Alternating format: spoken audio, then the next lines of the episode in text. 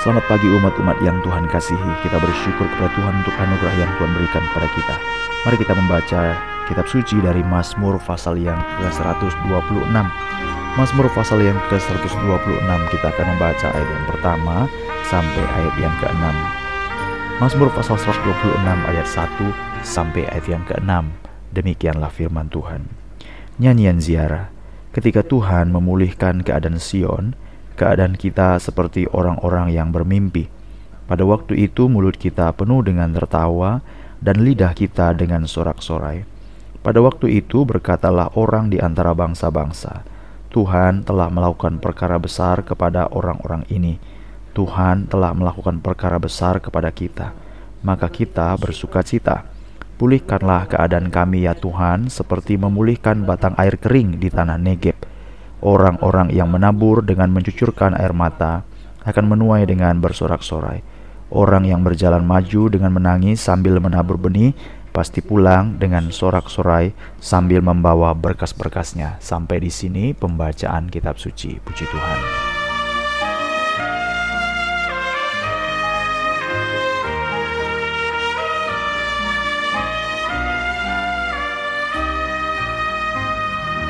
Umat-umat yang Tuhan kasihi, pada waktu kita membaca Mazmur 126, kita masih berada dalam nyanyian ziarah. Ini adalah nyanyian yang diungkapkan pada waktu orang menghadap kepada Tuhan. Tetapi waktu kita membaca ayat ini, maka ada hal yang perlu kita tambahkan sebagai pemahaman kita. Banyak penafsir Alkitab dan memang kalau kita membaca bagian ini sungguh jelas sekali. Ini adalah bagian yang dinyanyikan pada waktu orang-orang pulang dari pembuangan. Tidak semua, hanya sebagian orang. Karena kalau kita baca dalam Mazmur 126 ini ada dua bagian yang menunjukkan pengharapan sukacita mereka itu belum benar-benar nyata. Bahwa orang Israel pernah dibuang oleh Tuhan. Sebelum Kristus datang, maka kerajaan Israel itu sudah hancur. Sekitar tahun eh, 605 kerajaan Yehuda itu hancur, ditawan oleh Babel. Itu sebabnya kita punya orang-orang yang bernama kisah yang bernama Daniel, Sadrak, Mesak, Abednego. Mereka itu dibawa, disebut ke dalam pembuangan. Mereka dibuang, mereka itu pada akhirnya kembali ke tanah perjanjian. Nah, itu sebabnya Yesus itu pada waktu dia datang ke dunia, dia sudah ada di Yerusalem. Ada masa di mana kerajaan itu hancur, tidak ada lagi raja di Israel. Orang Israel sudah dikuasai oleh kerajaan asing jadi mereka sempat dibuang, lalu mereka pulang. Jadi waktu mereka pulang itu kemungkinan besar ada beberapa yang sudah pulang lebih dulu tapi tidak dalam jumlah besar. Pada waktu mereka pulang ke Yerusalem, pada waktu mereka pulang ke tempat mereka sendiri dari tanah pembuangan, nah itu kan pulang berziarah namanya atau ziarah ya. Dalam 15 pasal tentang nyanyian ziarah itu ada hubungan dengan pergi ke kuburan. Tapi itu nyanyian ziarah maksudnya adalah mereka ingin mengadakan perjalanan untuk datang ke bait suci, untuk datang ke tanah suci atau tanah perjanjian. Tetapi secara rohani kita memahami perjalanan ziarah itu artinya pergi menghadap Tuhan. Mazmur 126 ini ya, di mana ada sebagian kecil orang itu pulang Pulang ke mana? Pulang ke tanah perjanjian. Dan pada waktu mereka pulang, karena tidak semua, maka mereka mengatakan itu ada dua bagian dalam 126 ini. Yang pertama dikatakan ketika Tuhan memulihkan keadaan Sion, keadaan kita seperti orang yang bermimpi. Jadi ada satu sukacita ya. Pada waktu itu mulut kita penuh dengan tertawa dan lidah kita dengan sorak-sorai. Pada waktu itu berkatalah orang di antara bangsa-bangsa. Jadi ini adalah suatu ekspresi sukacita senang karena basis sebagian kecil tapi pada waktu itu belum. Bagian yang kedua itu kalau kita baca dalam ayat 4 dia berdoa pulihkanlah keadaan kami. Loh, tadi katanya pada waktu Tuhan memulihkan keadaan Sion semua akan tertawa, semua akan senang. Tapi kenapa dalam ayat 4 mengatakan pulihkanlah keadaan kami? Berarti hanya sebagian kecil yang pulang, mereka senang dan mereka berkata, "Ih, andai kata kita semua pulang ke tanah perjanjian seperti dulu sedia kala, waktu Tuhan membawa kita masuk tanah perjanjian, pasti kita senang." Ah, gitu kira-kira ya. Jadi pada waktu itu mereka belum semua. Maka dalam ayat 4 berkata, "Pulihkanlah keadaan kami ya Tuhan, seperti memulihkan batang air kering di tanah Negeb." Nah, sekarang mari kita setelah memahami bagian ini bahwa ini adalah perjalanan yang penting dari orang-orang yang sangat merindukan tanah perjanjian mereka sudah tahu bahwa mereka itu dibuang oleh Tuhan karena mereka tidak setia kepada Allah. Mereka mengingkari perjanjian dengan Tuhan. Mereka menjadi orang-orang yang tidak taat, tidak taat kepada Allah sehingga Allah membuang mereka. Mereka tidak menghormati Tuhan, mereka tidak menghormati Taurat Tuhan, firman Tuhan, mereka tidak menghormati pekerjaan-pekerjaan Allah yang dimaksudkan oleh Allah, maka mereka dibuang oleh Tuhan. Jadi kalau kita baca bagian ini mereka pulang, maka kita lihat ada bagian yang bisa kita renungkan pada bagian ini, pada Mazmur 126.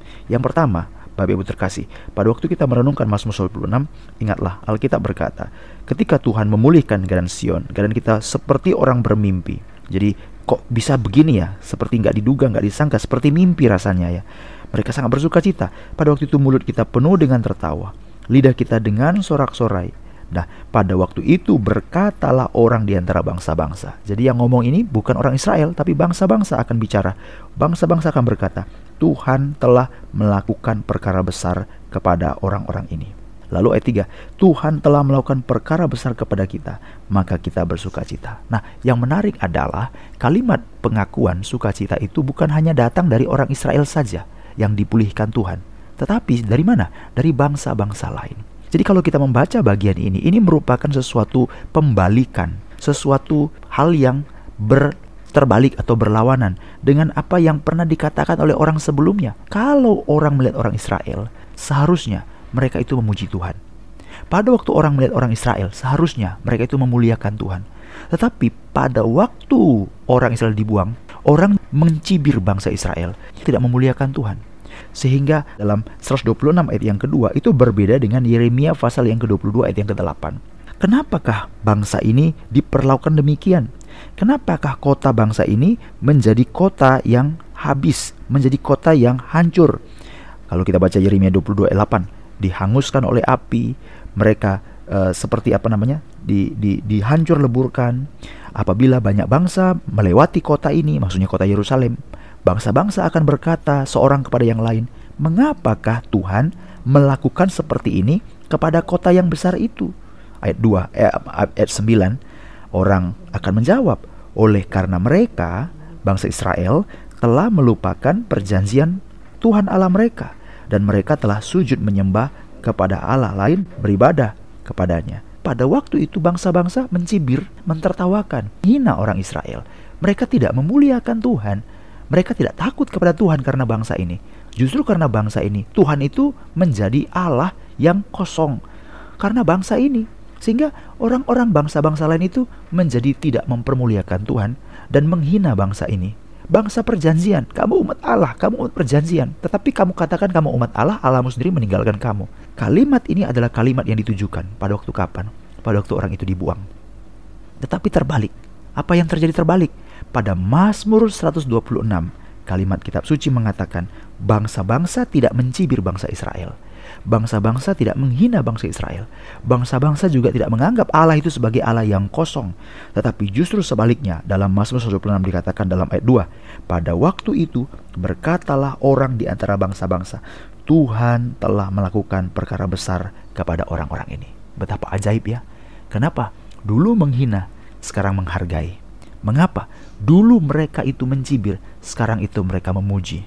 Dan inilah prinsip yang sangat penting yang Yesus katakan dalam Matius pasal 5. Engkau adalah garam dunia.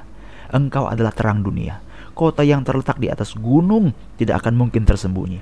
Orang tidak akan mungkin menyalakan pelita lalu letakkan di bawah meja, di bawah gantang. Tidak, tapi di atas kaki dia. Demikianlah hendaknya terangmu bercahaya supaya orang melihat perbuatanmu yang baik dan memuliakan Bapa di surga. Jadi Yesus hendak mengatakan itulah kita. Kita adalah kesaksian. Beritakan Injil. Bagaimana kamu bisa beritakan Injil kalau kamu tidak bisa jadi kesaksian? Kamu adalah terang, kamu adalah garam. Kalau garam jadi tawar, nggak ada gunanya. Dibuang, diinjak orang. Jadi bangsa-bangsa harus melihat keselamatan daripada Allah. Dan itulah sebabnya apa yang dituntut Tuhan kepada orang Israel, itu juga dituntut Tuhan kepada kita. Kalau pada waktu dulu Allah membuang mereka, jangan sampai sekarang Allah membuang kita. Kalau pada waktu dulu Allah juga akan memulihkan mereka dan biarlah pada waktu sekarang Tuhan telah menjadikan kita oleh karya Yesus Kristus di kayu salib menjadi anak-anaknya. Kita pun memuliakan Tuhan. Dan melalui kita, orang-orang pun diselamatkan dan memuliakan Tuhan. Kalau kita baca bagian kedua dalam Mazmur 26, ada satu hal yang sangat penting, yaitu kenapa mereka katakan ini tadi sebagai satu pengharapan pada waktu itu belum terjadi secara keseluruhan karena belum semuanya pulang. Tetapi pada waktu mereka menyampaikan pengharapan ini, ada satu hal yang penting untuk kita pikirkan, yaitu mereka pun mengakui dan kita harus mengakui, yaitu pada waktu mereka ingin dipulihkan, pada waktu Tuhan memulihkan keadaan Sion, belum dipulihkan loh, tapi pada waktu Tuhan memulihkan keadaan Sion, apa yang terjadi? Apa yang diharapkan supaya itu bisa jadi kenyataan? Dalam ayat yang kelima dikatakan seperti ini. Orang yang menabur dengan mencucurkan air mata. Pemulihan itu boleh terjadi, bisa terjadi melalui apa? Ayat yang kelima, karena orang yang menabur, tapi bukan menabur sembarangan, dengan mencucurkan air mata. Baru mereka akan menuai dengan sorak-sorai. Lalu ayat 6 diulang lagi. Mereka pasti pulang dengan sorak-sorai. Jadi mencucurkan air mata ayat 6. Ayat 5. Orang yang menabur mencucurkan air mata. Ayat 6. Orang berjalan maju dengan menangis. Ayat 5. Orang yang menabur dengan mencucur air mata. Ayat 6 orang yang berjalan maju sambil menabur benih. Jadi ada istilah menabur diulang dua kali, ada istilah mencucur air mata atau menangis itu namanya homonim, kalimat yang sama, makna yang sama diulang dua kali. Maksudnya apa? Orang yang menjalankan tanggung jawab kewajiban di hadapan Tuhan dengan jujur setia, rendah hati karena dia menabur itu tanggung jawab, tapi menangis berarti dia rendah hati. Dia bukan orang yang pongah, bukan orang yang angkuh. Mereka adalah orang-orang yang akan dipulihkan oleh Tuhan. Marilah kita berdoa.